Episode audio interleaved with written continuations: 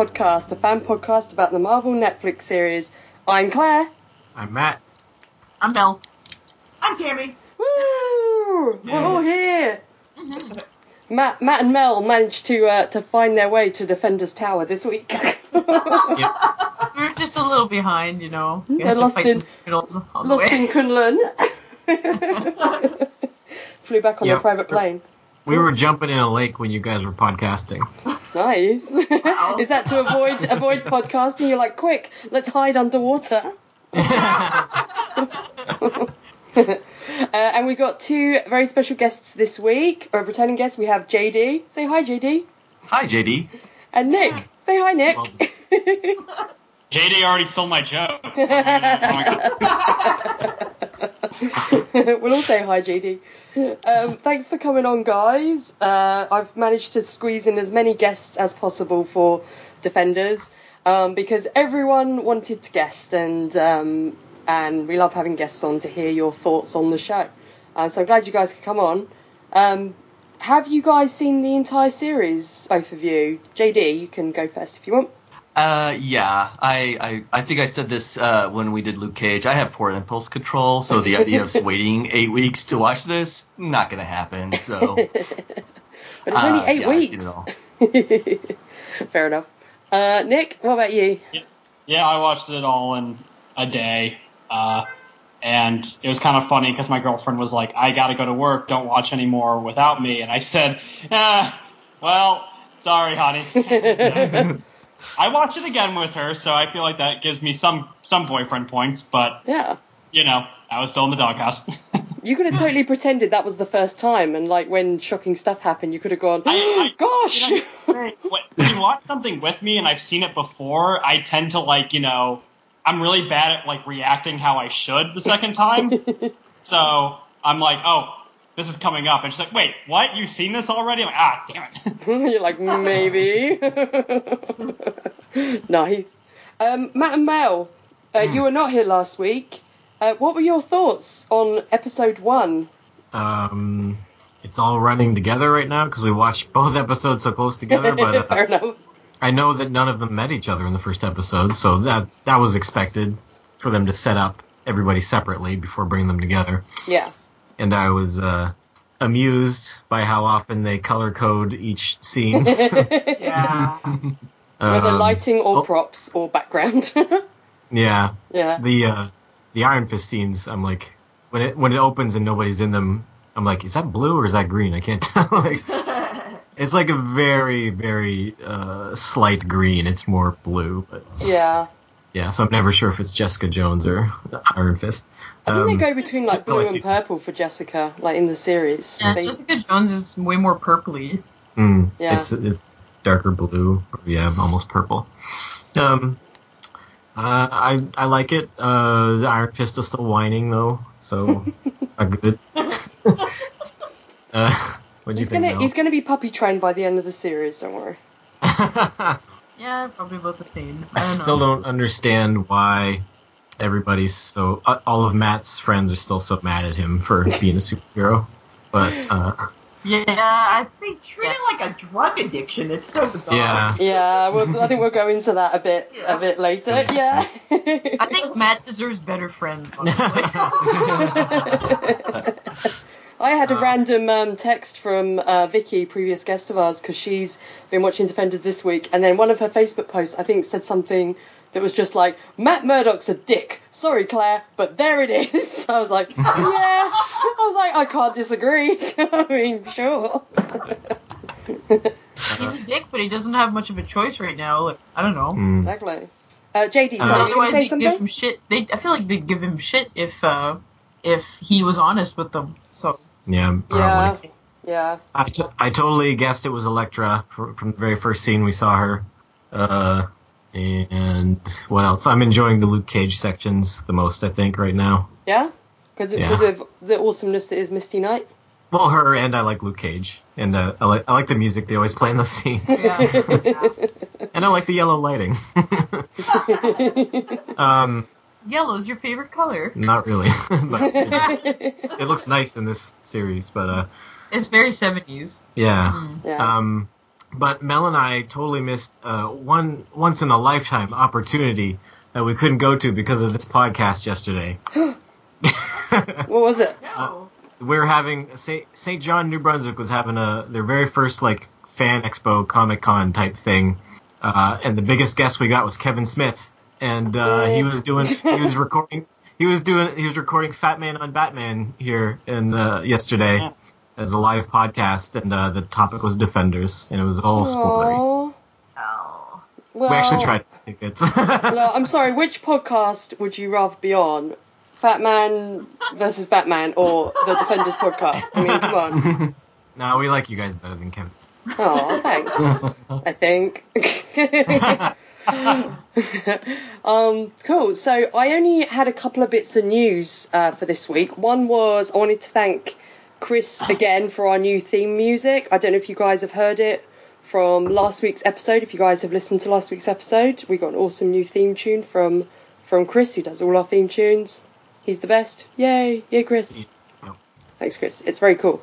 Um, and then another thing I wanted to mention was there was a um, some interviews with uh, two of the guys that work at Netflix.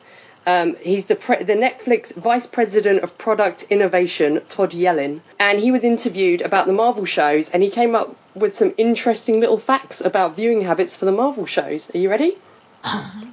Okay, so apparently the majority of, of Netflix subscribers, I'm guessing new Netflix subscribers, start with Jessica Jones instead of uh, Daredevil, instead of following the launch order, uh, which is quite cool. The top lead-in program for Luke Cage, so the program they watch first and then I recommended Luke Cage, is Narcos, Black Mirror, and The Walking Dead. The top lead-in program for Iron Fist, this is funny, is a Dave Chappelle comedy special. okay. um, Someone at Netflix has a really sick sense of humor. exactly. so weird. Uh, then it says Netflix organizes its viewers by taste communities, and it determines determines what gets recommended to subscribers based on what group they're in. So, in the Luke Cage taste community group are Stranger Things and Easy. Uh, Iron Fist's uh, taste community includes Grace and Frankie, 13 Reasons Why, and The 100.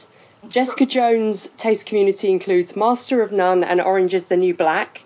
And Daredevil's uh, taste community includes Friends, Bloodline, and Breaking Bad. I was okay.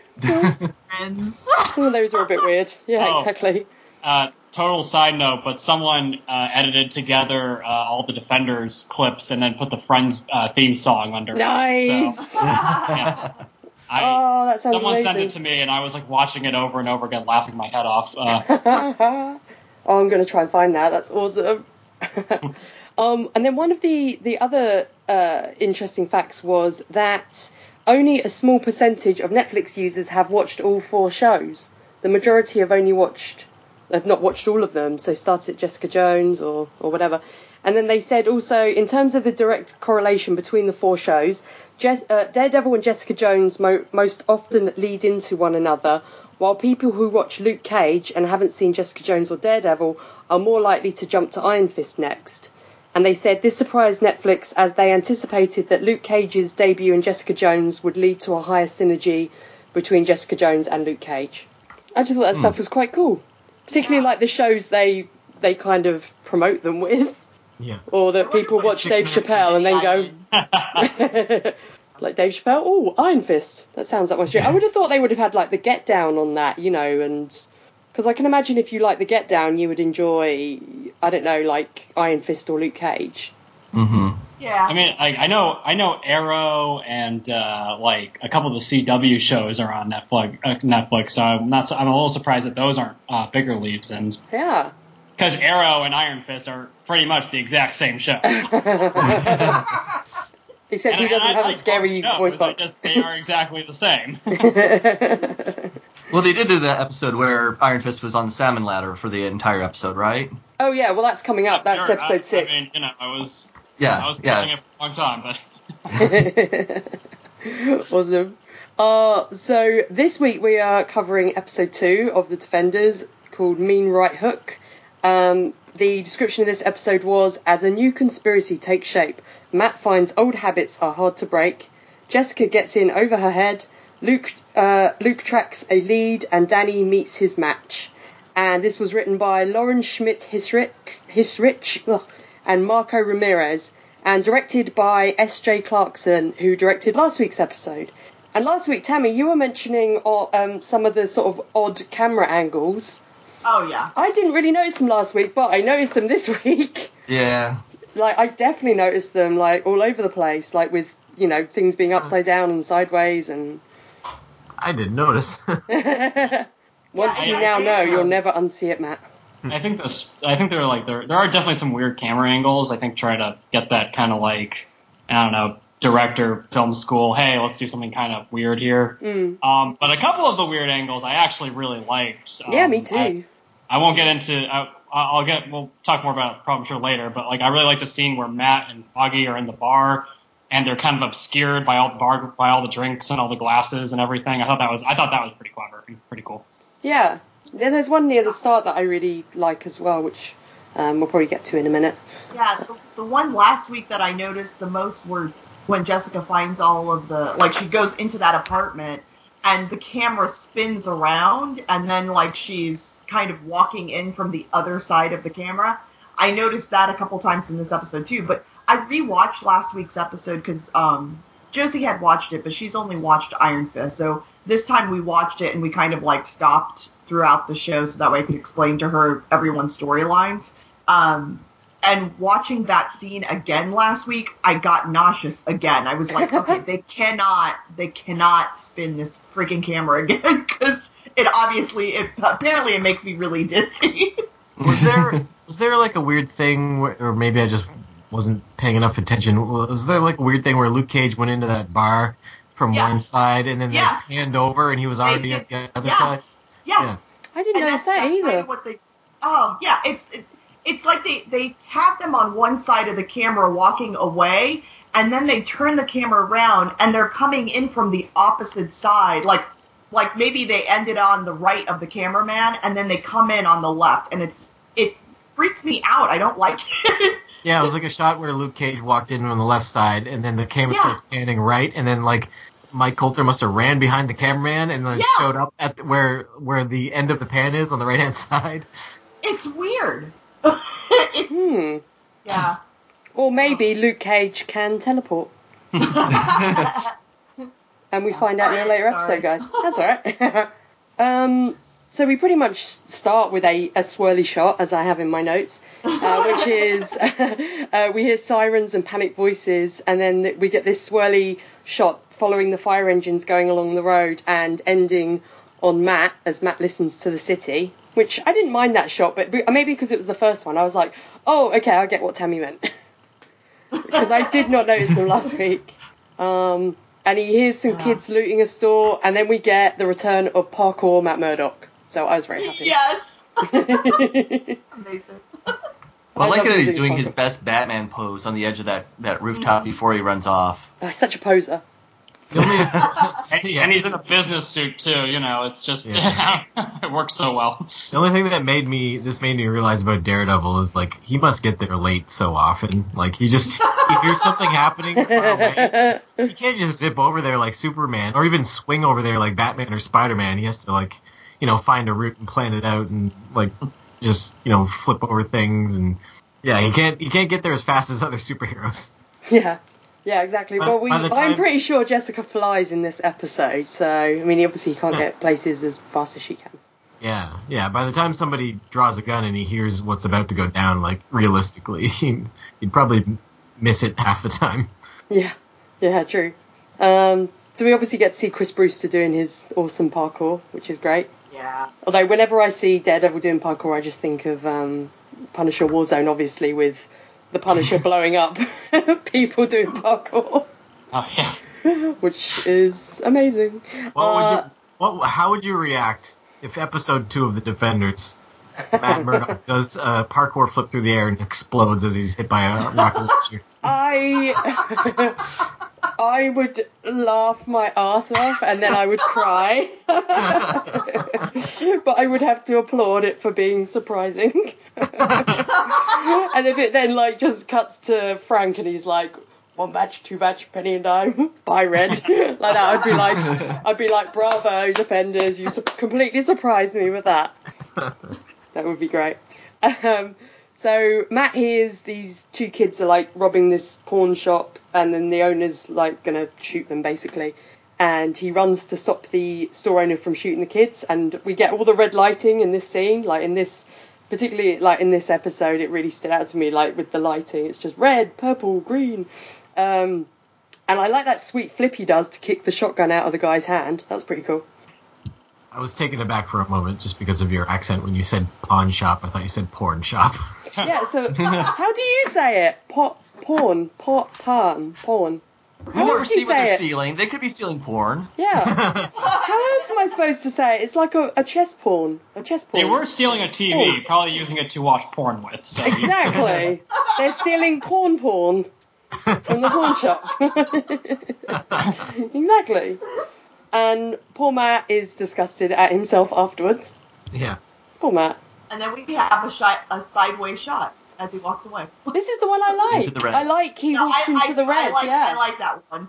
that was it, cool. It looks cool, but it's just one of those like they're just doing all these different camera angles. Some of them I do feel work, and some of them just don't work for me. Side a sideways shot, so like the ground was on the left side of the screen or something. yeah, Mhm. it was Like on some- the right side, and yeah, and he Oh. was walking. He was walking away from the camera Like, sideways. like somebody dropped somebody dropped the camera. just let Yeah. it roll. yeah, it was very found footage. Yeah. Oh Yeah, it was just like, oh no, maybe the um the guy with the gun was holding the camera, and then Daredevil knocked him out, and he fell over. the gun Yes. was the camera. I, uh, you know what I didn't like in this scene though was I didn't like the ADR of one of the guys that he beat up going, "Who are you?" I didn't like that. he didn't. He sounded not like he had just been beaten up. He didn't sound annoyed. he was just like, "Who are you?" They should have just stuck in that that cl- voice clip from '89 Batman. I'm Batman. What are you? Oh dear. Uh, then we get the credits. Um, Nick and JD and Matt and Mel. What do you think of the credits? Because Tammy and I sort of briefly discussed them last week. I find that uh, Iron Fist looks like he's got a handlebar mustache. what? I didn't Because of the that. way that the, the the way that the pattern of the effect goes on his face, like when you see his face and it's all graphic-y, you know, like it's got a texture over it. I Yeah. just find it makes him look like he's got a big handlebar mustache instead of a I, I, I, I actually, I think those are my favorite of the credits um, of all of them. I, I don't know why, but I like the Daredevil one. I kind of like the Jessica Jones one probably the most out of those four, but the other ones just never did anything for me. Hmm. This one I thought it was really creative with the the city lights and sort of the grid that they kind of uh, that, that they use and that, that effect. I thought it was cool. However, yes, uh, as Mel says, it does emphasize odd features like a handlebar mustache for Iron Fist. I need to. Just I like, need to look this up because this Regardless sounds of what you think about of Iron Fist, that probably would have made the show a lot better if he just had a handlebar mustache. Hell yeah. yeah, He'll be it's like, I'm, the I've cop- had enough of them treating me like a kid. Check out my sweet Sam Elliott handlebar.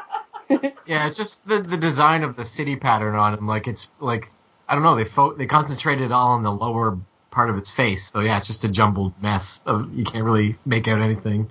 That's But amazing. yeah, overall, I like the idea of the credits. Personally, I, I find it um, I visually it's probably one of the more striking uh, of the openings. I don't really care for the music much. It sounds like the most generic out of the four, uh, the, Music the is- five. Music's not great, but Yeah. I, I just love the visual. It just kind of it sucks me in just purely on that. Probably the best with the music was Luke Cage, but I I hated those visuals. They gotta Right. they gotta figure out how to combine them properly.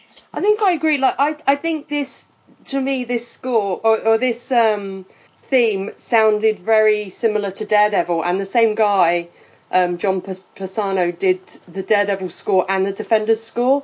So when I was listening to the Defenders score, I felt like I was hearing. A, it just felt very Daredevil. It didn't feel like a mix of these four characters.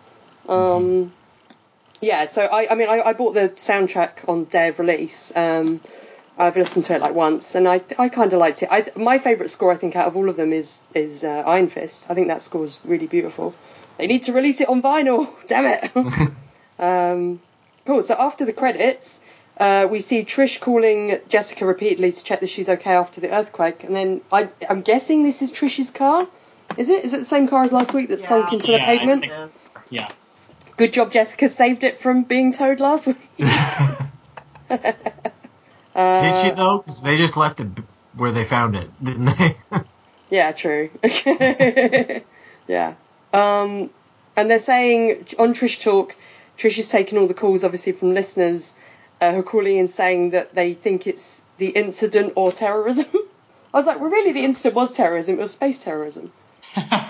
Um, because it could be, or it could be an earthquake uh, centered in Hell's Kitchen. And then Except this. it can't be. It can't be because this woman rings up and says, uh uh so I like the idea that this call is cut off by the producer due to upstairs instruction because we don't know who they're referencing, but they're not allowed to talk about the earthquake. So it kind of makes you wonder who is running things at Trish Talk, you know? Yep. What do you What do you guys think could be behind this earthquake? uh, that big giant hole in the ground that the hand has been digging. Okay. yeah. They're fracking. They're fracking. I, I still say it was when Elektra was punched around the world by Iron Fist and her landing in New York. That's what caused the earthquake. yeah, she lands in Hell's Kitchen. Yep. Absolutely. Maybe they, they knew that was going to happen, so they built that big hole and just filled it with cushions, so she'd have a soft landing. It's a it's a mattress factory. yeah. The hand's there with a bunch of like uh, you know scores for like a from like an Olympics going like 10, 10, 9. yeah. How far down she goes. um, so Misty arrives at uh, John Raymond's apartment and sees all the explosives and sees that Jessica Jones is there because she called it in. And like Dalton in the Roadhouse, Misty thought that Jessica Jones would be bigger. uh, sorry, I watched Roadhouse the other night. I love that film. and Jessica's being questioned by the FBI. So Matt and Mel and Nick and JD, what were your guys' reactions? Because obviously we've seen Matt relatively recently with um, Daredevil season two, but obviously we haven't seen Jessica for a while. So were you guys excited like we were last week to see her on screen? Oh yeah. Oh yeah. Just I, I I think I said it on the Facebook group that uh, yeah we we've seen like Iron Fist and Luke Cage we've seen in the last year. Daredevil we got two seasons of. Jessica we only got the one season and that's been like what two years. Mhm. I I just um it just was like oh it's like meeting an old friend again. A drunk, angry friend, but still. yeah. right to your face. Do you guys think that when she leaves, because obviously Misty then suddenly realizes that Jessica took the evidence and Misty loses Jessica when she's trying to follow her? Um, Jessica totally flew away, right? I'm not just thinking She that. had to have. She I had should to. have people- seen it. People disappear in the show all the time. I mean, Elektra disappeared in episode one. She didn't fly away. Yeah, like Jessica couldn't even keep up with her. Mm. So what did she like let her escape, or did she like learn the trick? She like thought about what El- Elektra was doing. She was like, "Yeah, I can do that," and then she tried. But Elektra was punched around the world, Matt. Yeah, exactly. Hello. Okay. But not in the fight with uh well at the end of the episode. So I, that's why I thought she was referencing. Never mind. Ah, okay, okay. Uh, so Jessica's. And, and I like the flying idea. I just imagine Jessica probably wouldn't want to fly. She just hops into a cab and drives away. I could see her just jumping down the stairs and really fast or something. I don't know. yeah. It's too much effort when you're hungover. Misty should have. yeah. Misty should have looked up. Jessica Jones would have been on the ceiling like a spider. And then she'll be like, "Oh shit!" oh, that'd be awesome.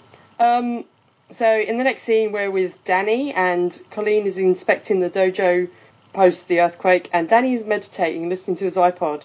And I swear, every time he wraps those headphones around that iPod, I'm like, "That's a good way of damaging your headphones, Danny Rand." How have these headphones lasted 15 years? Yeah, he it's too fixes them with his chi. Ah, if he ever gets hard up for money, he can go and work at the Genius Bar in the Apple Store and fix people's iPods with his chi. Was he listening to his headphones while he was in Kunlun? Did they have electricity there? I guess. I mean, if, if Star Lord can find a, like AA batteries in space, I'm sure Danny could find could find an outlet. Yeah. Exactly. Kun- I mean, Kunlun opens up every 15 years. They could have bought like electric generators and brought them in, like like you know. Or, Uh, or he just kept it's like going- Doctor Strange's world where like they just have like electricity and Wi-Fi for some reason. Like, yeah. Yeah. He just, Danny just kept going up into the mountains and like shoveling through looking for dead hikers that had batteries on them. oh, he was killing the That's hikers. morbid. Oh. Maybe he was powering the iPod using like donkey generated power or something. like they were on a, a, a handmade treadmill. Donkey Kong. Yeah, donkey power. Then Yeah, afterwards, you you can eat the donkeys. exactly. Yeah, everyone wins. Everyone wins. Donkey's not that bad. Not donkey, yeah. Uh, so Danny says he's refocusing because he's going to take on Elektra again, and then Colleen's excited because obviously uh, last week poor poor Shaft who died in the sewers. By the way, guys, his name was Shaft. Shaft. Um, Oh, she's excited because that means that they have allies. And then Danny is a bit whiny and is like, "It's my fight. It's my fault for leaving Kunlun." And I'm like, "Yes, yes, it is. it is, Yeah. Danny." Um, Totally his fault. But I don't see I how do this guy would have not died if if he had not left Kunlun. As far, I mean, it, the hand was still doing stuff. That doesn't really. I don't understand well, how he's supposed to feel guilty for this, um, other than he wasn't able to save the guy, obviously. But the, you know, that's that I get. But like he, it's not like the guy was attacked because he left Kunlun, as far as we know. I think Danny just likes blaming himself for everything. He's like mad. Yeah, yes. I, I think once he just assumes like everyone is dead in Kunlun, which we don't know that for a fact, but he obviously thinks that. So he's just taking any death related to the hand as he had the opportunity to potentially take the hand down when they went to Kunlun and he was not there. Mm. So anything they do after this is his fault. And yes, Danny, it's your fault. I really like his There's haircut in this I do series. like that scene uh, where uh, Colleen's like, "Look, I know that this is kind of weird, but like we should try this anyway." And Danny's like, "Yeah, this is my fault." She's like, "Yeah, but we could use some help." And he's like, "Yeah, okay, you're probably right." like I don't know, I like I like this Iron Fist that's like agreeing with people and trying to be more social and trying to figure Yeah. out how to how to how to solve the problem rather than just let me be mopey for a little while. yeah. yeah, no, agreed. Do both. It's great. I um I I uh, just want to comment on something Tammy just said as well. I also like his haircut in this episode. Yeah. It looks so much better.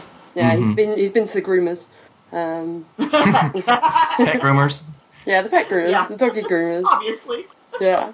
Yeah, because uh, first of all, like Danny scoffs at the idea of a team, but um, Colleen's like, "Come on, you know, allies would be helpful." Um, Come And then on, this boy, is- I'll give you a treat. good boy, Danny. Good boy. Um, and I, I can't help seeing him as a puppy. Sorry, guys. Uh, and then this is when we find out he's, he's a little a little golden labradoodle puppy. Uh, this is when we find out that the sword he uh, that um, uh, Shaft fought with was a Suk- Tsukamoto. I think that's how you say it, Tsukamoto. And there happens to be a workshop in New York. Hooray! Oh. So that's good. That's not a real thing. Is it not?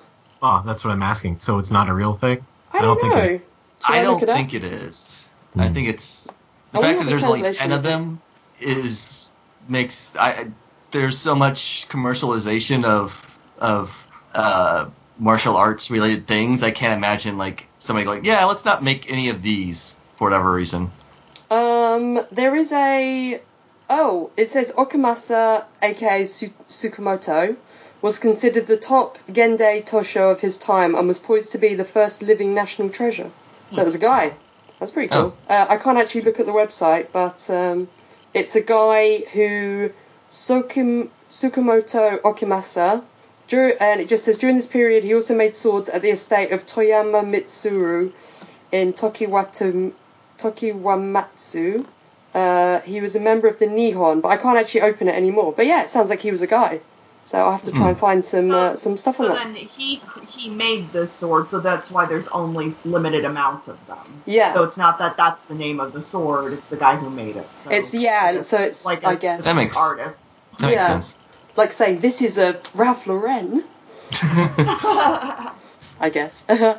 um, so in the next scene, Matt gets home and he's all in a tizzy, and he's washing the blood from his hands, and then he gets angry with his bandage and punches the counter. Aww. So He's much doing real good. All the acting. Yeah. He's got major sad beard as well going on in this scene. Yep. I, I like to think that as soon as he felt like disgusted with himself at, at beating up those guys, his beard grew an inch because it's sad beards. Um, one of the things I actually put on Twitter today was I like all the little details in the set of after the um, earthquake because in the background on the wall there's a big crack going up the wall. You can see like a broken mug in the sink. There's just like dust in certain places. I just like it that they've made it look like it's been through something. It's kind of cool. Or Matt Uh, got drunk again, one of the two. You well, get attacked uh, by another ninja. At some point in the series, you do see the, the paintings on his wall at an angle. And when we were watching the series, I was like, ha ha, why are his paintings at an angle? Like, what the hell? And then I had to be reminded there was an earthquake, and I was like, oh yeah, that's probably it.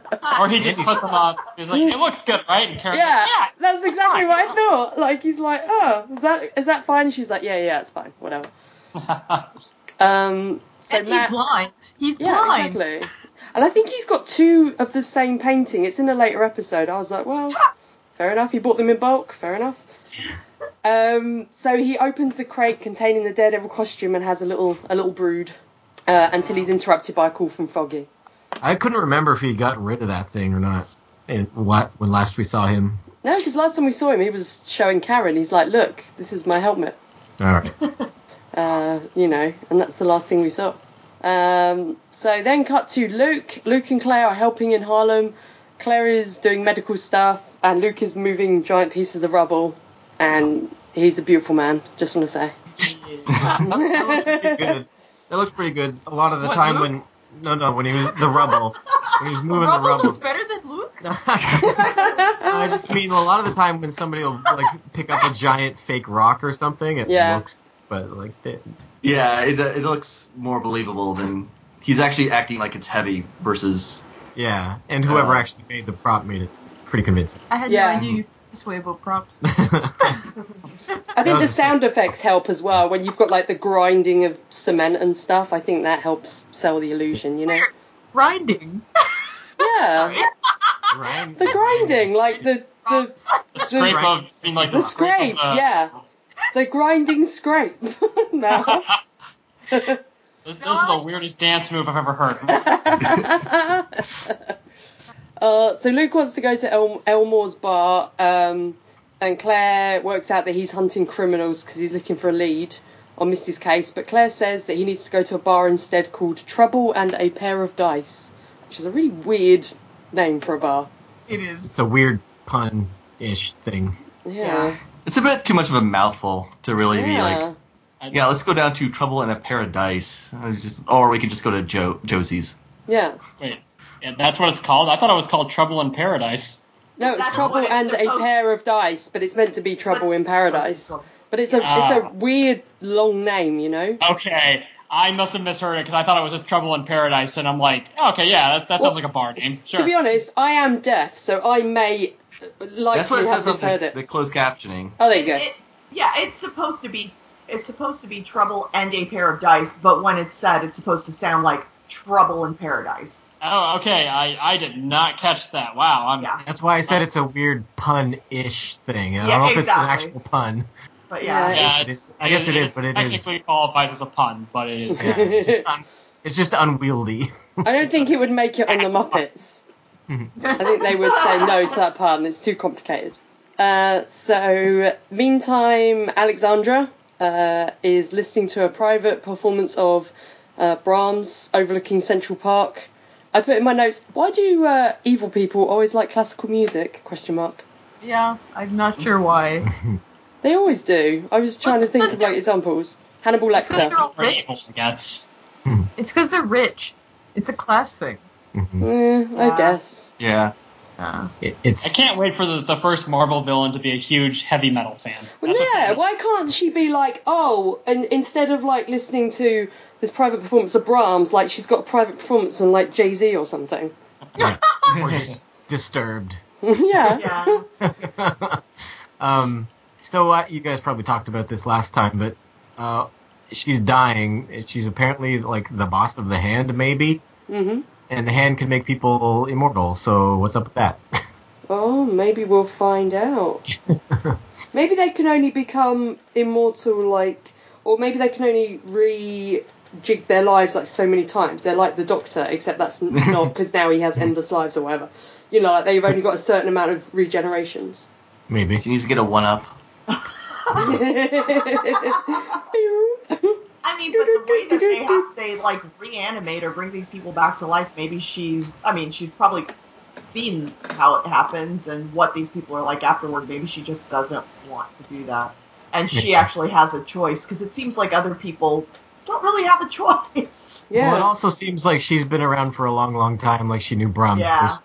So I don't know. Yeah. I didn't catch that. No, you didn't. No, now that you say that though, huh? Mhm. No I wonder he really knows. love that top on her. It's Yeah. so- It's so much better than her stormtrooper coat last week. yes. oh god, that stormtrooper. But also, like, like it's it's weird because it seems like Harold was brought back twice, Meachum, or he came back twice, and he was like cray cray. Um, Yeah. but Alexandra seems pretty calm and collected, you know. It could be like the uh, I know like in the Batman comics, the Lazarus Pit. Like if, if you were revived with that, um, you usually came back insane, but after a while, you would kindly you would eventually kind of used to it after a while. So Yeah. Oh, okay. Oh, fair enough. Yeah. Um, I I mean, like, with- Oh, sorry, uh, with uh, Elektra and Meachum, like they like submerge them in that stuff and like like a full body wash and like and they come back and they're crazy. So maybe it's like she takes it over like a small amount at a time. I but she know. just dips her toe in it. yeah, maybe. I, I don't know. I will have to find out. Say Mel. I find it interesting that all the villains have uh, white as their Yeah. color, Mm-hmm. I right? love it. Yeah, Yeah. They, I heard them comment on that in an interview. Like that's the color of the villains in this season. And I like that. Yeah. Yeah. Um, Although the other villain is a little ridiculous, but we'll get to that. ah, I, I know who you mean. uh, speaking of villains, Madame Gao appears and she says there is a wall blocking their access and it's full of inscriptions about Kunlun and they can't tear it down. And she wants to rethink the plan, but Alexandra says it's not a door, it's a wall. Uh, it's, it's a door, not a wall. And then she says she knows what will open it, and it's what Kunlun values above all else. And I wrote donkeys. So I- it's interesting though to me like this is the second episode and madame gao has questioned her in both episodes about her ideas of, of the way whatever the plan is like the the timing of it the way it's supposed to be handled madame gao is questioning her like all the time but still does whatever she wants hmm I think I think it's interesting because in Daredevil and Iron Fist, and you know she is always in control, and Exactly. here she's not, and it's like, okay, I'm with you, but I'm concerned, and you know it's I won't I, I can't say anything else because then I'll get into spoilers, but Yeah, Mm. I just I just think it's a, an interesting thing for her character to do, questioning but still following orders, I don't know. Or, or Yeah. seemingly. I guess we don't really know because we don't see her do anything, but she's seemingly following orders. she just walked up and when she was handed that bird seed, like the five two seconds later, she just walked and she didn't follow orders at all. no, she she just threw all She that just- bird seed on the floor. she just Yeah. flipped up all the birds individually, ate the bird seed herself. She didn't even need to. Just she just hates. She's like, take that, Alexandra. Uh, so, what do you guys think is going to open this this door? Mm, Iron Fist. Iron Fist. Mm. Hmm. I I see. When I heard about this door that is inscribed and they can't open it, I just thought of Lord of the Rings, and I was just like, just say friend and it'll open. you know, it's like speak friend and open me or whatever. Well, that's You know. that's what's going to open it is the power of friendship. Aww. Yeah. Namely, four friends. Oh, are they going to have like like Care Bear stare, but it's the defenders stare from their tummies now? Yes. Or, you know, Yeah, like they all fight their way through the door, and it'd be so adorable. or it'll be like Captain Planet, where they all have the rings. nice. I agree. I with really need to find that video of them with the Friends music. Oh, I need to see it. Please, like, put it on the on the page if you want, and I'll um, I'll share it. That sounds really cool. Sure. Sounds good. Uh, I, I agree with Mel though. I think it's the power of friendship that's going to open the door. I love it. it. Now that needs to happen. oh, the greatest power of all. Exactly. So Jess is researching in the library for files uh, from this company that John works for, and she gets files from 98, 1968, 1941, 1935, 1924. It goes all the way back to 1820, but she has no idea what this company does. And You have like records back to like say ancient Egyptian times. Not in New York, because I don't think the Egyptians were around in New York. but I mean, like in England, we've got the the um, oh god, the Magna Carta, which is like a thousand years old. Mm. So I'm, I have a feeling that's how far back she's going to need to go. to the Magna Carta. No, Egyptian times. Oh, why Egyptian times? I'm intrigued. I don't know. I, I just Uh, think it's Alexandra. funny if she finds like a plan that's like all hieroglyphs. Yeah. Well, Alexandra Oh, is yeah. is um, the uh, the reincarnation of Alexander the Great. Um, Yeah.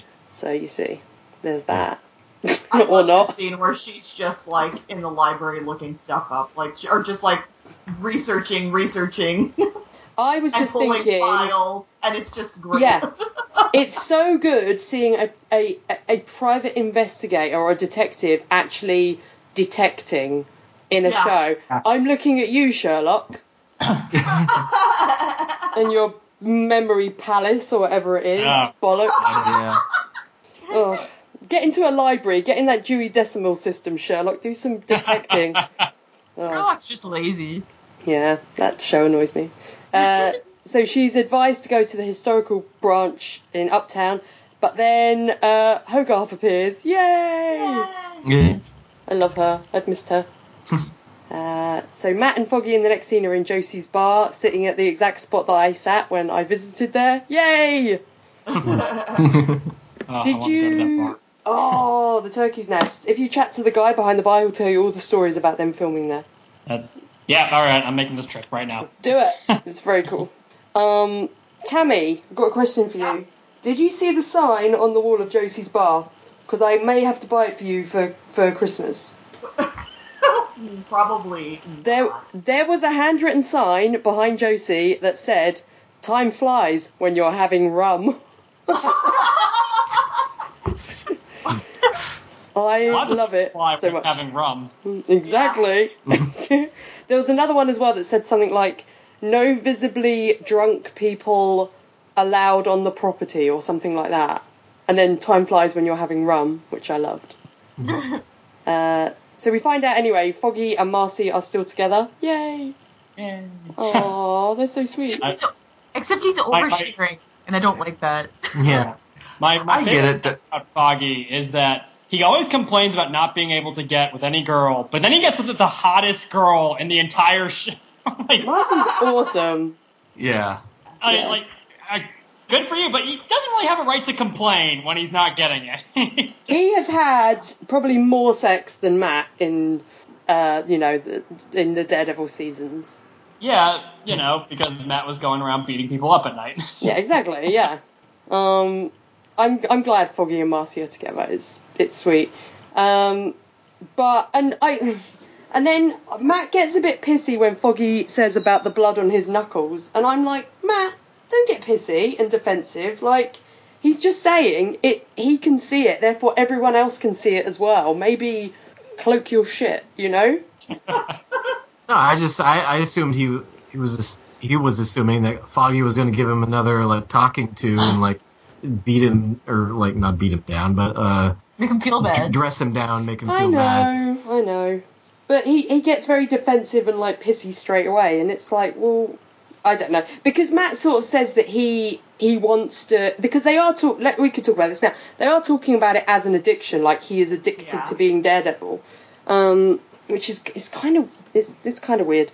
Um, so Matt is saying that he wants to obviously get over it, and Foggy's offering help, you know, to keep him busy and stuff. So I think he is helping, but Matt's just a bit too defensive for my liking Yeah, here. I, I agree with that. I, I think Matt though also, I mean, after so many times of like people like talking to him, and after so much so much of the crap he caused in season two of Daredevil, he probably was just kind of like, I don't really want to deal with this right now. So I, Yeah. I kind of get that perspective, but you know, I think Foggy should have let in with the, hey, I've got all these case files I need help with.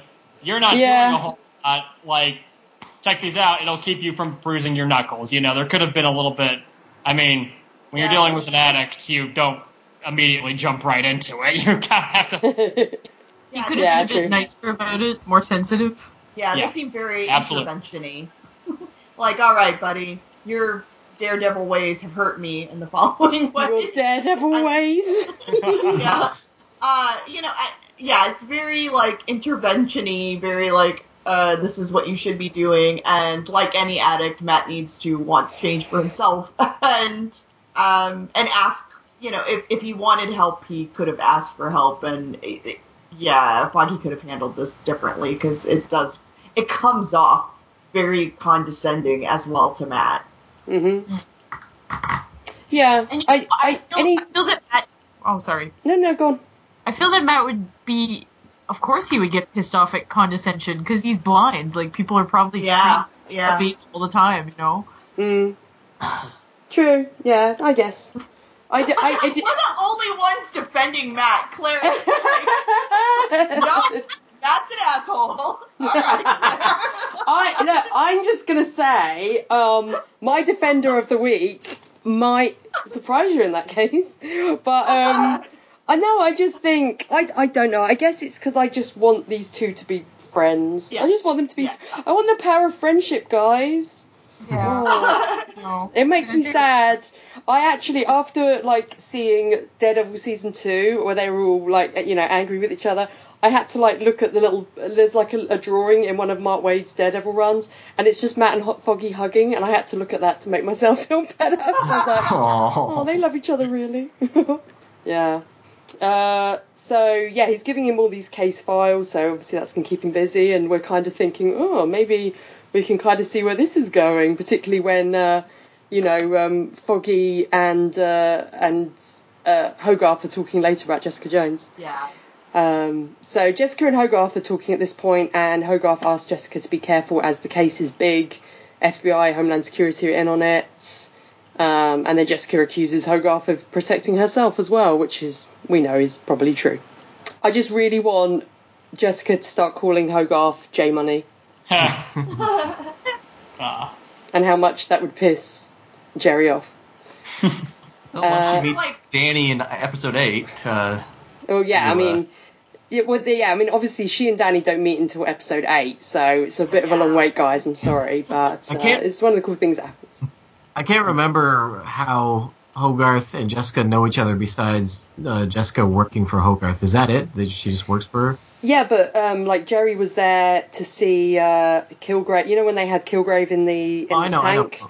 I just Um, mean before the relationship before the series Jessica Jones. Did they have Yeah, one? Like, she was just working for him. Yeah, she uses like a contracted PI that she'd use, all I think. yeah, I think that was it. Um, so in the next scene when Luke arrives at the bar, uh, it was interesting to see Tammy standing by the door because I assumed that was you, Tammy, who stroked Mike Colter's arm as he entered the bar. Always. That's all I was I'm like- doing. I was like, oh, it's Hanging good out in that- bars where Mike Colter might show up just so I can stroke his arm. I was like, oh look, Tammy's got some extra work. Oh, brilliant. Good for you, Tammy. Stroking Mike Colter's arm. And Yeah, we get I love we get the triumphant return of Turk. Yay! I cheered so hard when he appeared, and then I Me too. immediately text um, Rob, who plays Turk, and said, "I cheered when you appeared. I was so happy." And he was really like, "Oh, thanks," because I love Turk. He's the best. I love him. were you Claire, were you a little disappointed when you see Luke grab Turk and he off screen? Did you think for a half a second he was going to go through a window? I, I did, but I will not be happy unless he goes through the window of Josie's. Which is because it, it's such a daredevil thing of, of someone going through the window of Josie's. I need Turk to go through the window of Josie's. And it's the exact first thing I thought when I went to the real Josie's, the turkey's nest. What, uh, I said, somebody through the window. no, yeah, I threw someone through the window. No, I said, the first thing I said to Robin was, those windows are really small. I don't know if they'd be able to throw someone through those windows. Let's try. And then you grabbed Robin. Yeah, and then I grabbed Robin and I threw Robin through the window. I I did love when Luke was in, uh, interrogating Turk and he just smashes the uh, the keg and the beer just flies out. Yeah. Although I was partly the the former bartender in me is going, no, don't waste all the beer. God damn it. If I was Turk, I would have been like, ooh, and like open my mouth and be like drinking all that beer. Be like, mmm, thanks. like a cartoon character.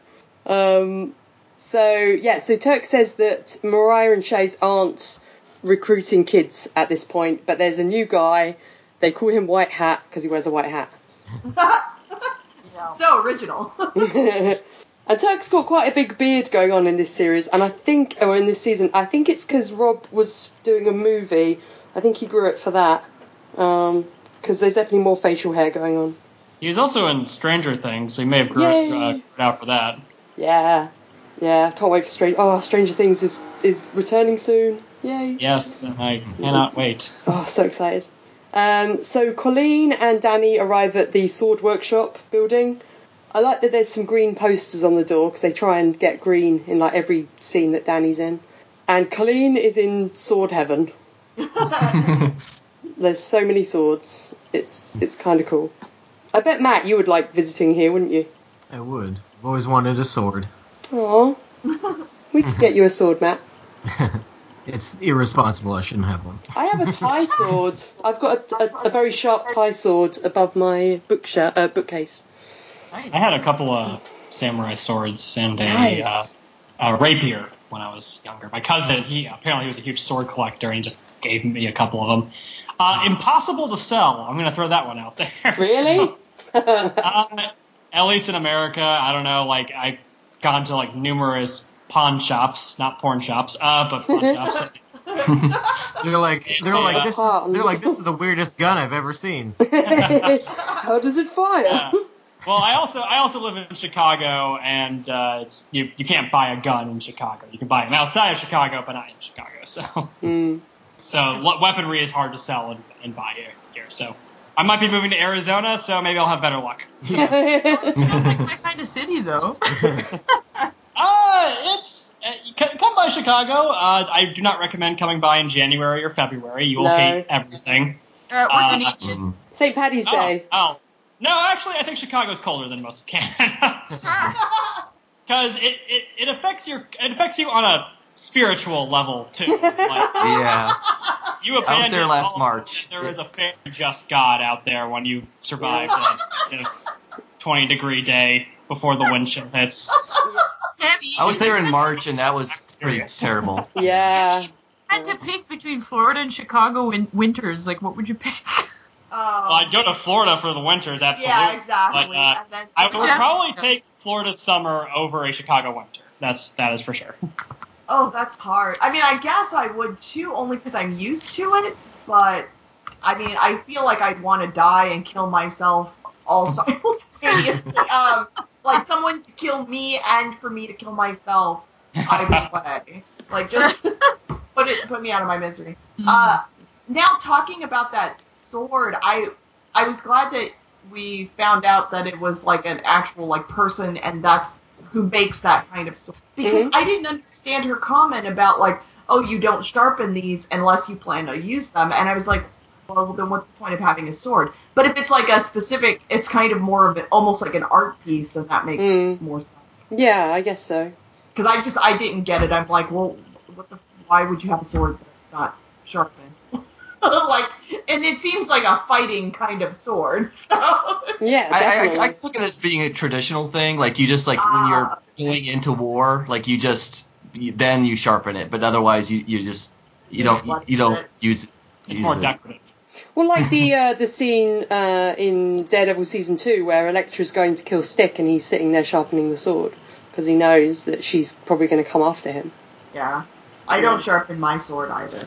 I don't sharpen mine. I was going to say a, a friend of my sister's, her husband um, studies um, sword fighting. Like he's really into like all different types of like historical sword fighting. That's what he does, and he collects swords. So he's got like all sorts in their house. He's got like medieval broadswords and katanas and like everything. It's amazing.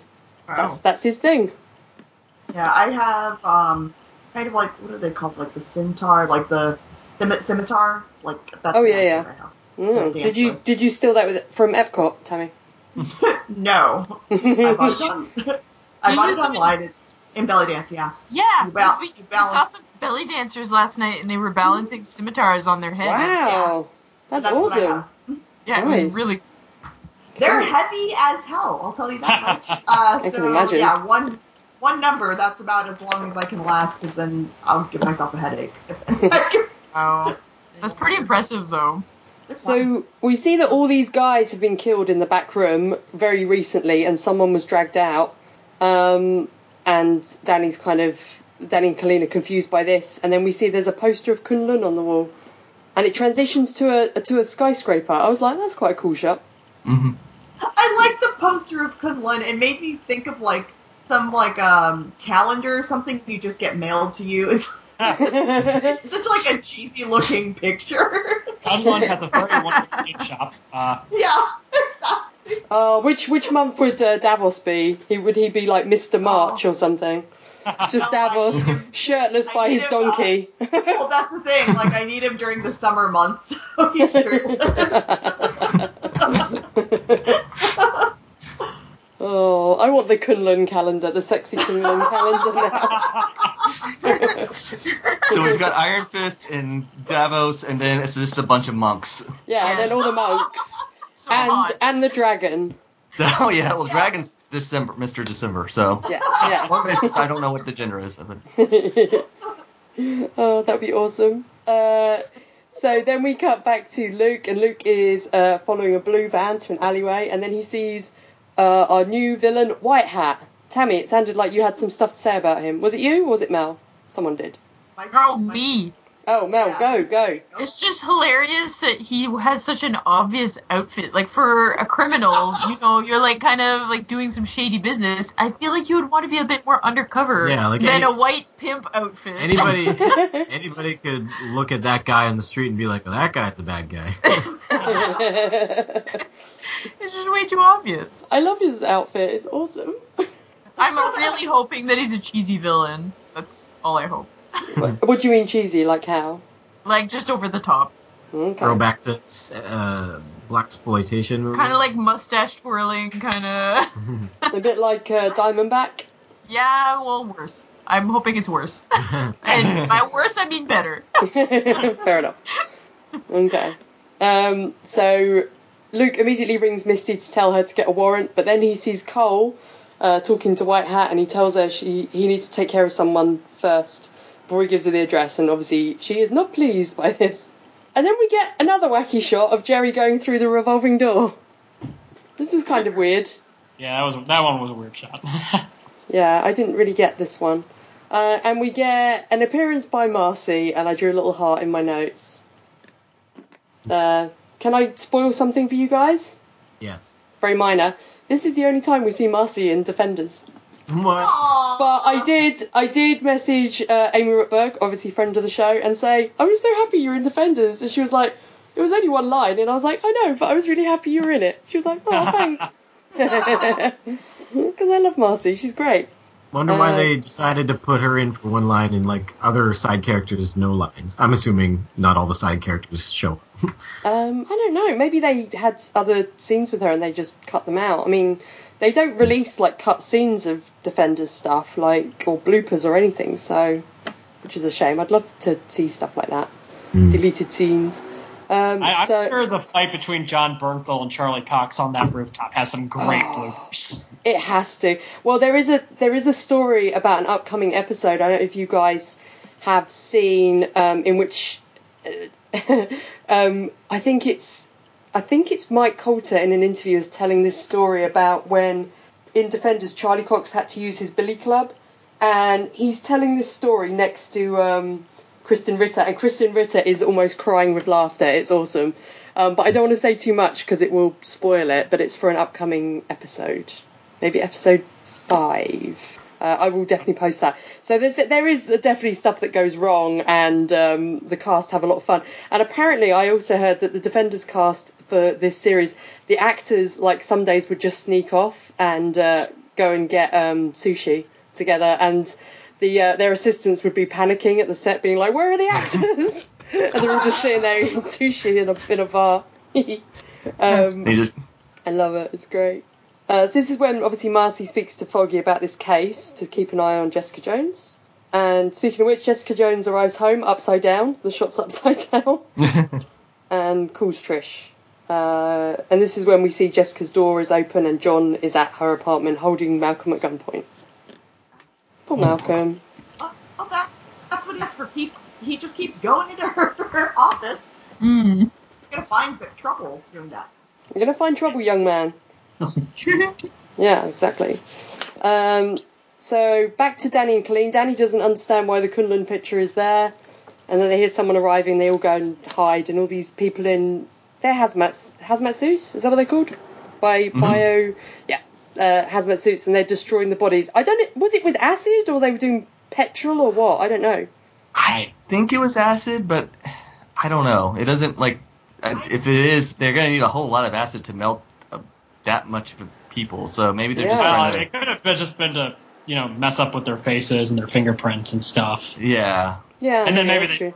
live. I don't know. So. So I'm watching uh, uh, way behind. I'm watching Prison Break for the first time. Wow. And I know it's really good. Uh, but um, like Joe and Josie and I are watching it together, and so we watched like an episode where they were doing the exact same thing, and it was like this past week. So it freaked me out that like two different shows did this spraying on these dead bodies thing.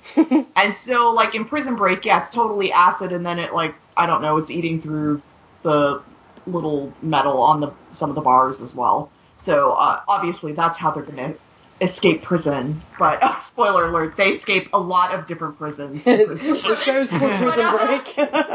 yeah, but uh, yeah. So I was like, so when I watched that and then I watched this, I was like, oh yeah, I guess it's just acid. Because that's apparently what TV shows do, is they spray them with these things that look like plant spray.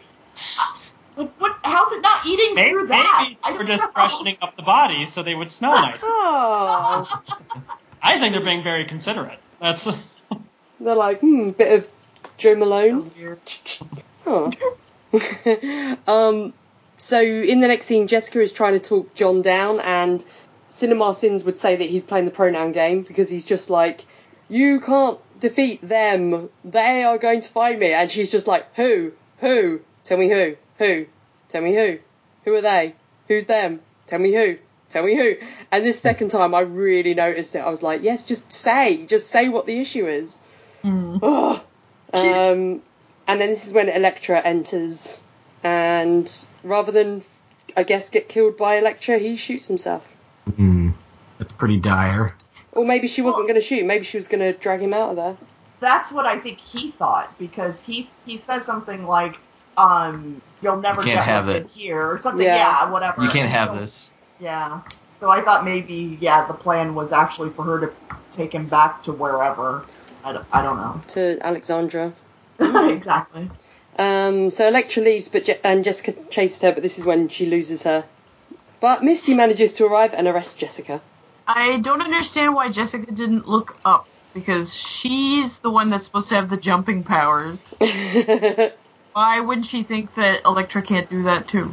Mm-mm. I True. don't know. I guess I- when you're special, when you're special, you assume you're the only one. I think me and Rebecca joked that um, in this scene when we were watching it, that Jessica chases after her because she's annoyed that she's she's like, damn it, I thought I was the most badass female in this series. I've gotta take her out. um, so yeah, so Misty arrives and Jessica's been arrested. Uh, Colleen confronts the guys in the hazmat suits and they all fight.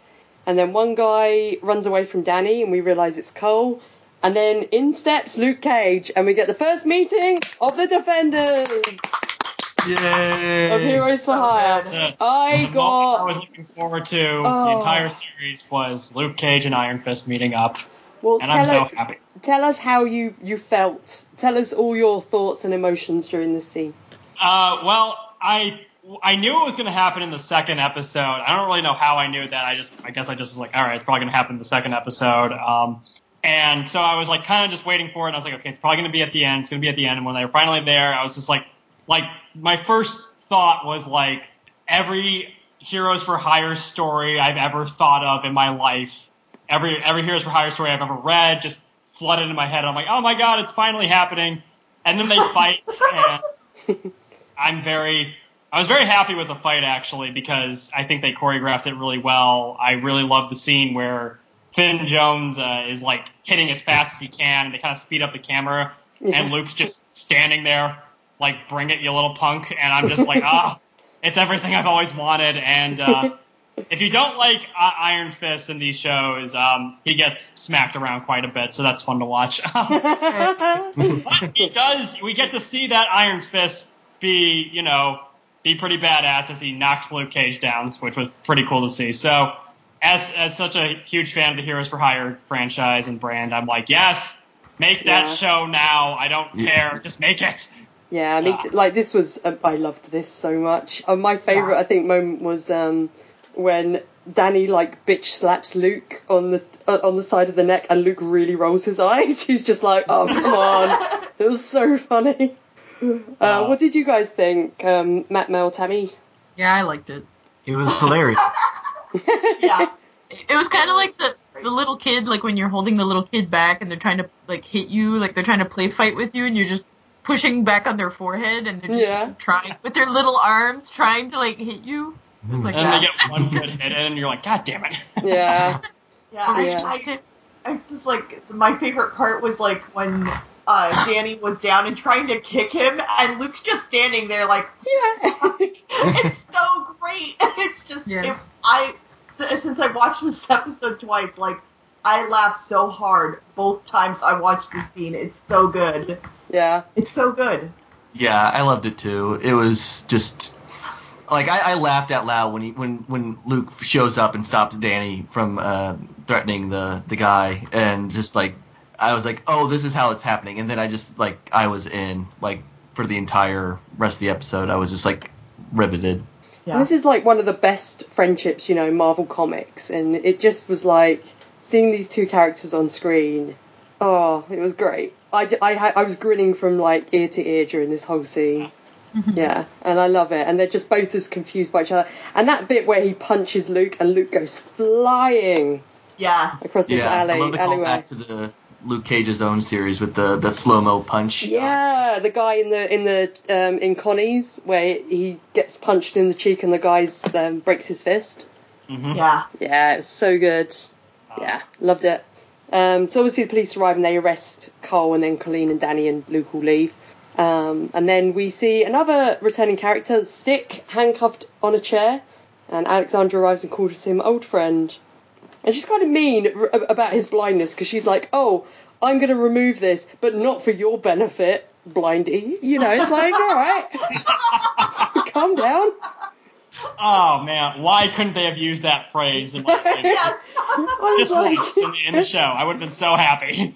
Sigourney like, Weaver calling. Scott Glenn blindy. Uh, I was like, what a bitch. I was like, oh. So yeah. So what? What do you?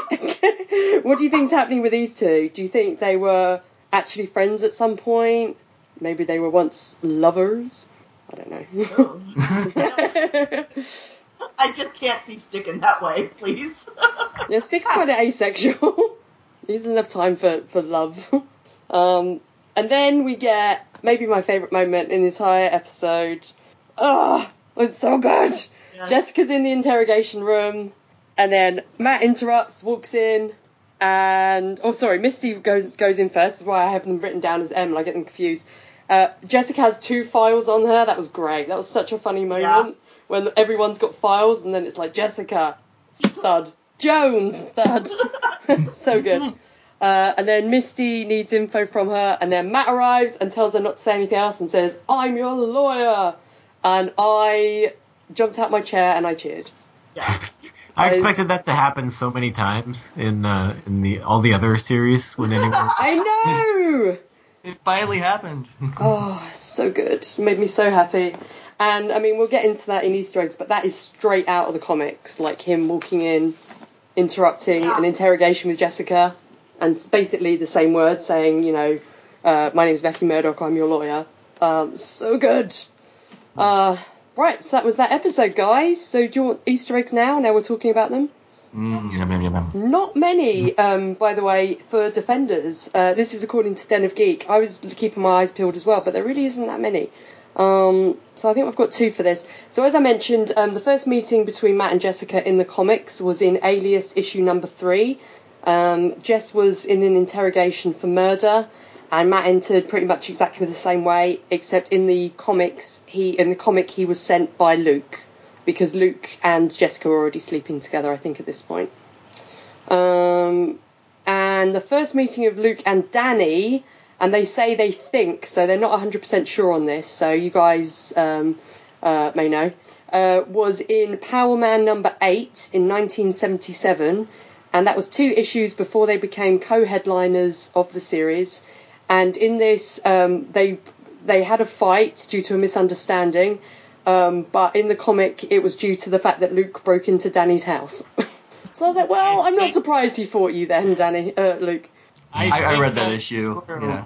Because um, I have like one of the earlier Heroes for Hire, and Mhm. it was like Danny and Luke have been friends since the beginning of Heroes for Hire, and it's just like wait, that, that, that one doesn't talk about how they met. So I think I think that is that is right, but Okay. I, I read through all the that when I was uh, right before Luke Cage's series came out, and yeah, that's pretty much how it happened. It was actually kind of hilarious because it's basically, I think it's like Luke was investigating something, and then you just see Danny with his you know hand all iron fisty, and then you just you just see Luke flying across the street as he gets blown outside the house. You know, Nice. it was uh it was pretty uh pretty good.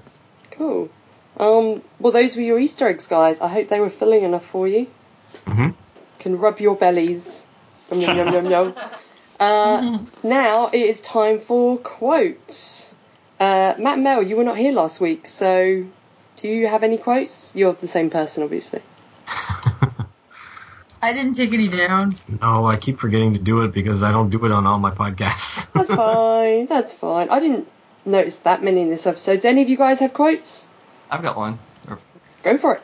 Uh, if this if this isn't the truth, I'll be back, and you won't like me then. I don't like you now. I have that one as well. I love it. Uh, one I remember I like is that the Danny Iron Fist as the Iron Fist Luke Cage fight is he goes, "What are you made of?" And then Luke's just like, "Remember, you started this." I have one I which is it. is. Oh, go on, Tammy. You go first. I was just gonna say, can I go now, dipshit? Oh, I, I've got one from the same scene. I've got one which is Misty and Jess, which is you got a mouth. You noticed. Yeah. Yay! so good. I don't know if I have any more. Oh, apart from Colleen's uh, in the sword place going, is it weird that I want to live here? Uh, yeah, and was cool. I've got all of. You gotta be kidding me. It's Yes, just going from you gotta be kidding I- I me. got one one. year to the next. I also have uh, Luke Nice. saying, uh, Mariah, I need to know what they're up to. I was like, me too. I know. Speaking for the audience. Oh, I don't expect I- to see them. Do you guys? no, I don't. Not during this uh, series, no. Well, Oh, there- there you know how Shades that- likes to lurk, so you might just see him lurking in the background of certain scenes. We just see like a like a small shine against some uh, some glasses, and we're like, they're shades. There was one quote I really liked. It was with Hogarth and Jessica, and she's like, "You did a great job. Go out and have a drink. Have five. I'm so glad Hogarth's in this. Um, right, guys, it's time to uh, vote on who is going to be Defender of the Episode this week. So, might I remind you that last week it was Jessica. Uh, I've taken the, the votes from the people on Facebook and Twitter. Do you want me to read those first and then you guys can vote? No, Sure. no. Ha- I don't Okay. think we should vote first, so that Let's do it blind. Okay, cool. Blind, no pun intended. Sorry, Daredevil. Uh, okay, uh, JD, who do you think should should win Defender of the Week of this Um, episode? I gotta give it to Luke for that fight. Uh, just it, he played that perfectly. Like he just like looking down and not like reacting at all, other than just like mild amusement for the most part. That's perfect. Cool. Uh, Nick. Uh, probably Luke too, not just for the fight, but just because you know he's helping people in Harlem. He's going around and trying to like you know figure things out and like be you know kind of just not only Luke Cage from the show, but very much like the Luke Cage of like you know like he's still kind of got that intimidation power man to him, but he's also like very smart and calculating and very very cool. And he smacks Danny around, which is always fun to watch. So uh, Matt. Uh, they stole all my reasons, but yes, I also give it to Luke. Cool. For all the reasons they said. Mel. Me four. really? Ooh, okay. Like, I was gonna say me five. That's I I'm different. Ooh, okay. because I feel like Jessica did a lot of actual like investigating and actually trying to figure out what's going on. But that fight really is that fight with Danny. He's just amazing. He's so cool. yeah, like I just want Yeah. to be Luke Cage. So amazing. Well, I was going to say Luke would be my second, and I was really like, oh, between Luke and the person I'm going to pick. But I am going to go with Matt, and the only reason really is that he. I like the fact that he goes and helps those kids, but I also like the fact that he wants to. He wants to change. He wants to change. He's going to go with Foggy's plan. Oh, I don't know. I was just like, good on you, Matt. Good on you. But Luke was very close second, so it's kind of tied between the two. So I'm going to give them one point each. In fact, I'm going to cheat. Joyce, I'd say. I'm going to cheat. Um, we well, actually, Jess didn't get any votes this week, guys, which is surprising. Um, but with my double vote, actually, I'm going to I'm going to vote for Luke as well. I'm going to take my vote away from Matt. Sorry, Matt. Uh, that leaves that leaves Matt and Danny in second place with two votes each. Uh, Matt and Danny both got two votes on Facebook and Twitter each. Luke gets six, so Luke wins the episode. Yay! Well done. So that's one episode to Jessica, one episode to Luke. And then by the end of the series, we will know. Congratulations, Luke. Thanks, Luke. You you're a winner. Yay!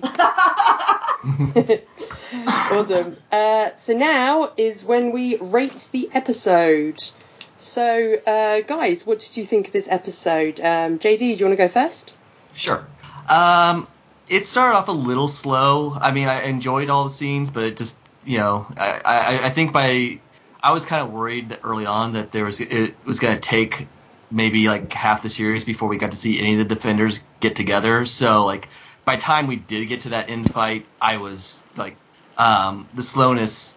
Uh, I I was kind of I, I, I didn't mind it as much because all of a sudden like it was like it, it just clicked for me. I was like, okay, I'm in. I just was like I'm in for the rest of the uh, the next uh, six episodes after this. So I was uh, super excited. So I'm gonna give it uh, eight out of ten. Um, naked, naked foggies. Oh boy. uh, Nick. Uh, so I, I really liked how they took their time with uh, the first two episodes, and uh, especially in the second episode, you know, jump into the action, but there are a lot of uh, slower moments to really get to us to know these characters. Though there are a few times I feel like they were kind of repeating themselves and kind of there was there were a few times I felt like there's certain scenes that were getting away from the plot. Mhm. Um, yeah. Uh, so, but overall, I really loved it. I loved the Iron Fist Luke Cage fight scene. Um, it's one of my favorite scenes in the whole show. Uh, but yeah, so it was a it was definitely a great episode. I probably also would give it eight out of ten. Um, Danny punching Luke with the Iron Fist. That's Um, that's that's what I would give it. awesome. Uh, Matt. Um, yeah, I like this episode a lot. I was worried that it would take forever to get all the defenders together, but we've got two pairs of them right now. We've got Jessica and Matt and Luke and Danny. Well, I guess Luke and Danny aren't together. They just had a, an encounter. But we've seen them together. Now I'm just wondering if they're going to drag out the, um, the all four of them being together. Be- Just because, like, I'm just worried. Just Twin Peaks has hurt me, you know, with the Asian uh, like it's been you know most of the season and we haven't got what we wanted out of that yet uh, so yeah i'm just i'm afraid that defenders is going to hurt me Um, but uh, I, I really like this episode, and I'll give it a 8.5 out of 10 fake swords. Uh, Melanie. Hey. Um, Hey.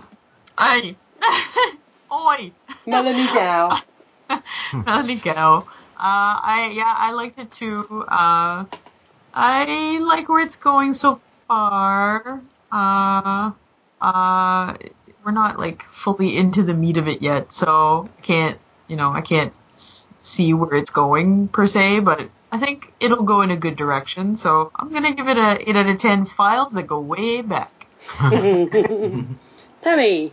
Uh, yeah, I I really really liked this episode. I thought it was a lot of fun. Um, I didn't remember until the end, like when I was thinking about, okay, so now Jessica and Matt have met up, and Danny and Luke have met up, and then I totally like it hit me. I'm like, oh, Luke and Jessica really really know each other really well. In the biblical so- sense. exactly. So now I'm super excited to see them see each other again because they don't necessarily need to meet up. It's just gonna be like they're gonna see each other and it's gonna be awkward as fuck. So I cannot wait for that. Uh, but yeah, so I give this episode an eight and a half, eight and a half out of ten. Rogue freelance. Awesome. Uh, and yeah, I really like this episode. Um, a lot of slow bits in it, um, but I didn't find them that distracting compared to the stuff I loved. I loved Jessica uh, doing the investigating. I liked the first scene with Matt and then him meeting up with Foggy, although I had mm, a few issues with the scene with Foggy. Um, but uh, the, just the scene at the very end with Matt going into the interrogation and that amazing fight with Luke and Danny, like just it just elevated it. It was so good. It was so exciting seeing them interact the first time. It was such a high, you know, it, it was great. So I'm going to give it an 8.5 porn porn shops. Notice how I said those differently. Very Very slightly. so that gives this episode an 8.25 out of 10. Cool. So it's get, it's going up. Um, right, so now it's time for feedback. We've got a few emails. Uh, would anyone like to read one from Nutty? Oh, actually, saying that, yeah, we've got one from Nutty, which is about episode one and two.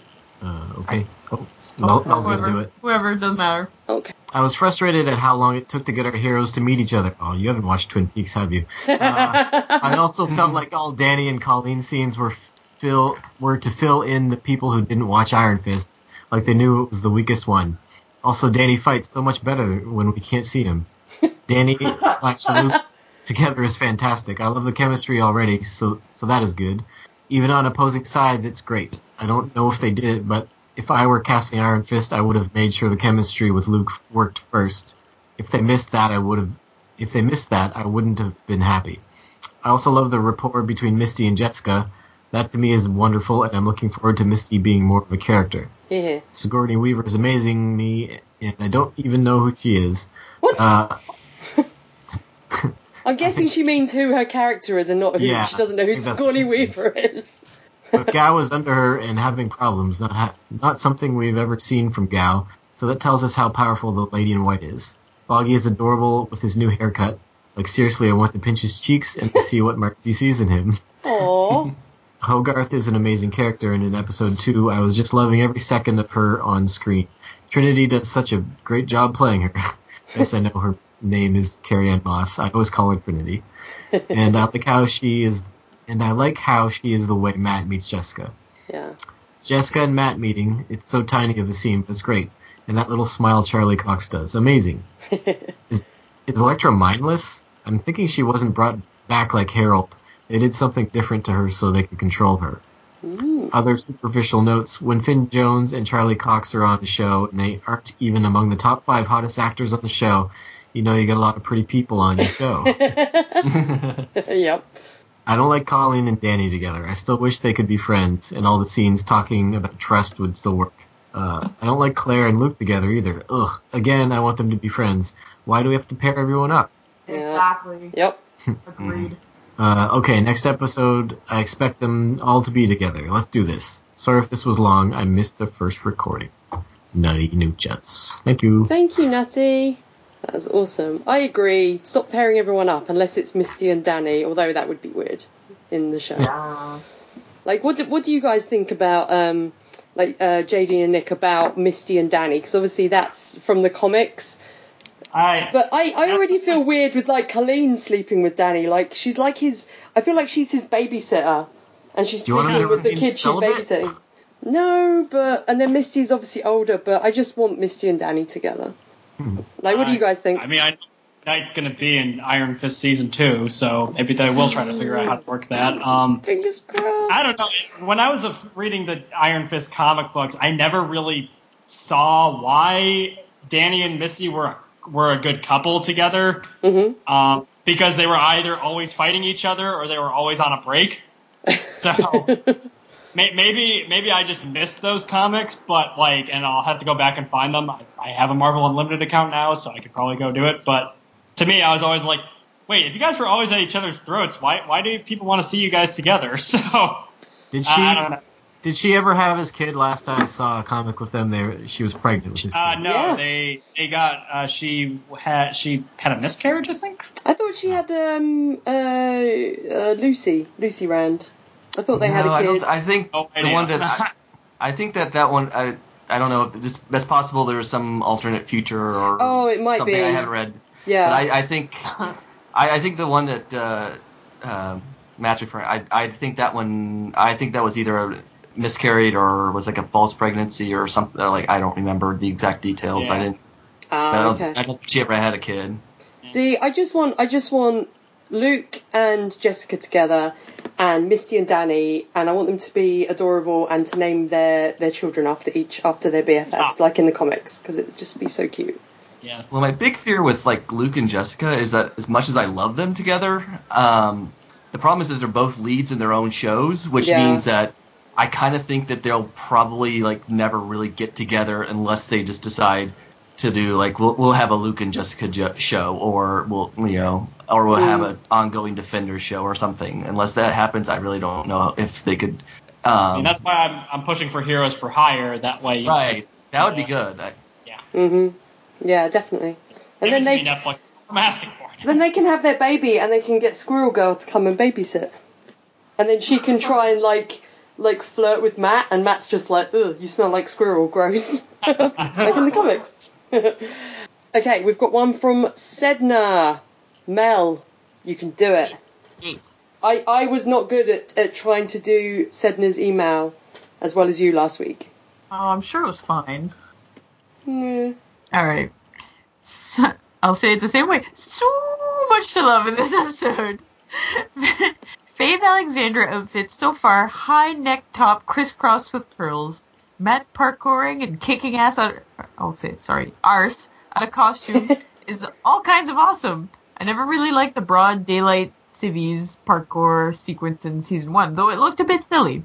And Charlie is giving rage, frustration, everything to his portrayal of Matt's dual identity struggle as an addiction narrative. Yay, Turk! He's got the word on the street for Luke, Natch, and the beer shampoo for his trouble. Beer is very good for the hair. Oh, sorry. Yeah. Oh, yeah. Apparently, apparently, you Yeah. can like dunk your hair in beer if you feel like smelling like beer. It's a shame Turk doesn't have much hair, but he's going to have a silky smooth beard now, so, you know. Exactly. also, yay, Matt and Foggy meeting at Josie's! Uh, Foggy doing his be- very best to support his friend. Oh my god, they're still friends! And divert him from harm. Two defenders meet. Arg! Go Luke kicks some scrawny Randars. Love it. Alexandra no stick. Yeah. Of course she does. And he's chopped his hand off and fucked off out of the aircon vent to get away from her. Blimey! Well, I don't think that's happened yet, Sedna, but okay. Aw. You didn't you didn't hear that. You like pretend you didn't hear. I don't even know what that means. Okay. Um, yay! Foggy sets it up so Matt meets Jessica. Her and Misty's faces. Oh my god! Is that the end of it? Yeah. Yep. Yay! Thank you, Sedna. Because like every every message from Sedna sounds like she's just kind of combusted at the end out of excitement. Yes. It's just like, oh my god! Awesome. Thank you, Sedna. Thanks, guys, for the feedback for this week. That is great. Um, I'm just checking there's no other emails. There is not. now it's time to talk about what we are going to cover next week. Next week's episode is Worst Behaviour. Elektra's secrets are revealed. Danny changes his tactics. Matt gives Jessica some legal advice. Luke searches for the white hat. Not not white hat the guy. He just searches for his hat. what do you guys uh, think's going to happen next? What do you hope's going to happen? It needs to be the perfect white hat. I'm tired of being bald. oh, Luke wants a white hat as well. Oh, That, that doesn't uh, sound like they're gonna get together next episode. I'll tell you that much. No. I told you last episode. I know. Don't know why you don't believe me, Tammy. When have I ever lied to you before? yeah, you've never lied in the past. Yeah, never. Wink. Yeah. well, I I don't know if, if JD and Nick agree, but I'm very excited for next episode. I'm Oh yeah, because it's called worst behavior, so like it's just like Foggy going to far more detail about his sex life. So Oh no! um, I thought like you were gonna say it's foggy. I thought you were gonna just- say it's foggy. He just walks around and just talks to every screen. Yeah. Yeah, guys, Foggy has now discovered rubber. That's all I'm saying. I'm hoping for some Jessica Jones action scenes. We haven't seen much of that. Yeah. Okay, cool. Um, uh, we'll I will say that probably episode three is probably one of my favorites out of the all eight episodes. So episode three and four, I think, are the best. Mhm. yeah, It's me personally. Yeah. I, I, yeah, episode three and four I really like. Oh, very exciting. Okay, well, thanks for coming on, guys. Um, uh, thanks for coming on, JD. I'm glad we managed to, to squeeze you in uh, as in a you. guest spot. Um, where can people find you if they want to hear more from you? Or just Uh, stalk best- you in general? uh, just stalk me. Yeah, okay. Um, I'll be on the corner of no wait. Um, uh, uh, uh, the best place to find me is on Twitter uh, at JD Demott. Um, and uh, I occasionally do some YouTube stuff. Um, I occasionally just post random pictures of comics I'm reading and make semi funny uh, captions for them. So have fun. awesome. Uh, cool. Nick, what about yourself? Thank you for coming on as Uh, well. Of course, of course. Always, always fun to be on here. Uh, you can find me on Twitter uh, at Nick Nax and um, or just Nick Enquist, my name. Uh, but yeah, and uh, I just I post things about just little jokes and stuff, and I review comics for a website called Monkeys Fighting Robots. Um, just reviewed. Yeah, I.